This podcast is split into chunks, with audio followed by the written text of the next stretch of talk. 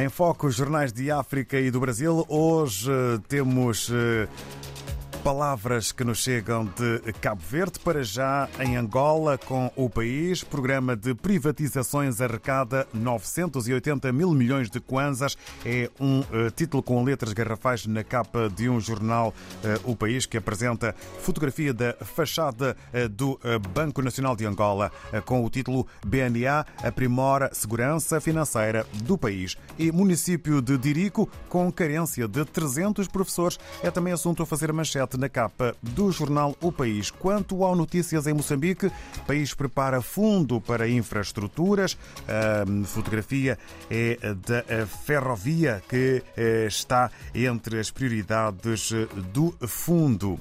Ainda na aviação, Linhas Aéreas Moçambicanas, eh, na LAM, negocia reembolso de 23 milhões de dólares. Presidente Filipe Nyusi eh, e um homólogo suíço, fixação de pensões, motivo também para este aperto de mão em fotografia com sorrisos. Guerrilheiros da Renamo submetem documentação. A Suíça eh, vai ter papel de apoio no processo.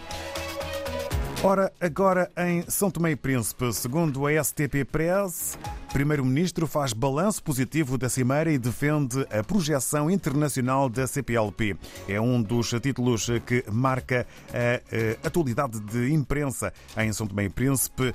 Ainda o título São Tomé e Príncipe e Cabo Verde assinam acordo para a formação superior e profissional de jovens são tomenses. Na Guiné-Bissau, olhamos para a publicação O Democrata. Presidente da República Sissoko considera Suzy Barbosa candidato de peso à União Africana. E eh, o democrata guineense escreve também sobre o Gabão. Militares anunciam dissolução de instituições democráticas após reeleição eh, do presidente da República, Bongo. No Brasil, olhamos para a capa do Estadão. Governo vai precisar arrecadar mais para fechar o orçamento de 2024. Convida o Estadão para que veja quais medidas estão em discussão. E, entretanto, um outro título, Fé e Fuzil. Como os evangélicos e o crime organizado contribuíram para diminuir os assassinatos nas cidades brasileiras. É também é, título para o Estadão. Saímos do Brasil, regressamos à África e hoje estamos eh, com a Sheila Ribeiro, voz simpática eh, no eh, Expresso das Ilhas, na redação em Cabo Verde. Ora viva, Sheila Ribeiro, bom dia. Bom dia, Davi. O dia 28 de agosto de 2023 fica registrado na história do desporto cabo-verdiano de basquetebol. Cabo Verde venceu a Venezuela e conquistou a sua primeira vitória de sempre no Mundial. Este marco histórico faz a manchete desta edição. O Encontro Interregional dos Pequenos Estados Insulares em Desenvolvimento, FIPSA, da siga em inglês, na praia, para prepararem a quarta cimeira do grupo foi o mote para uma conversa com a secretária de Estado dos Negócios Estrangeiros e Cooperação, Miriam Vieira, que é destaque esta semana.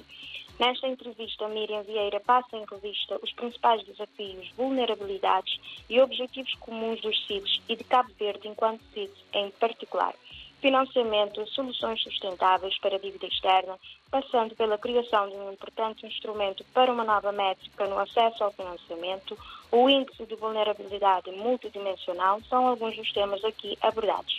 Destaque ainda para o regresso às aulas. Com setembro à porta, este também é um novo ano escolar. O início formal está marcado para esta sexta-feira, dia 1. As aulas arrancam cerca de duas semanas mais tarde, a 18, com o regresso às aulas de mais de 100 mil alunos distribuídos por diferentes níveis de ensino. Para cerca de 6 mil professores, os primeiros dias do mês serão dedicados à preparação de aulas, organização interna nas escolas, balanço do que ficou para trás e antecipação dos desafios profissionais que continuam por resolver. A problemas antigos juntam-se os sindicatos da classe e questões mais recentes. O novo ano letivo chega, pois, com esperanças e energias renovadas, mas também com problemas que tardam em ser resolvidos. Professores partilham preocupações e deixam alertas. Em São Vicente, abre hoje porta o Ouril, Hotel Mindelo. São 130 quartos, uma sala de conferências para 150 pessoas, ginásio, duas piscinas, um restaurante Américos, garagem e espaços para lojas num investimento do Grupo Nacional Mendes e Mendes. Um produto nacional, um hotel de cabo-verdianos, como explica o promotor Manuel Mendes em entrevista ao Expresso das Ilhas.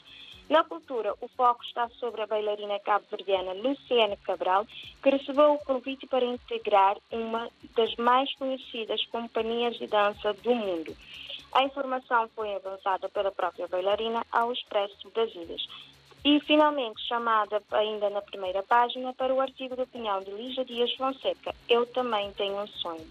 É isso e mais no nosso jornal de hoje. Muito obrigado, cara Sheila Ribeiro, a todos eh, na redação. Votos de uma jornada dentro do OK. Marcamos encontro para a próxima semana. Estamos juntos. Bom dia. Bom dia e bom trabalho. Obrigado. Obrigado igualmente, Sheila Ribeiro, aqui eh, do Expresso das Ilhas, a sentar connosco na redação em Cabo Verde para nos contar tudo aquilo que podemos ler na mais recente edição do Expresso das Ilhas.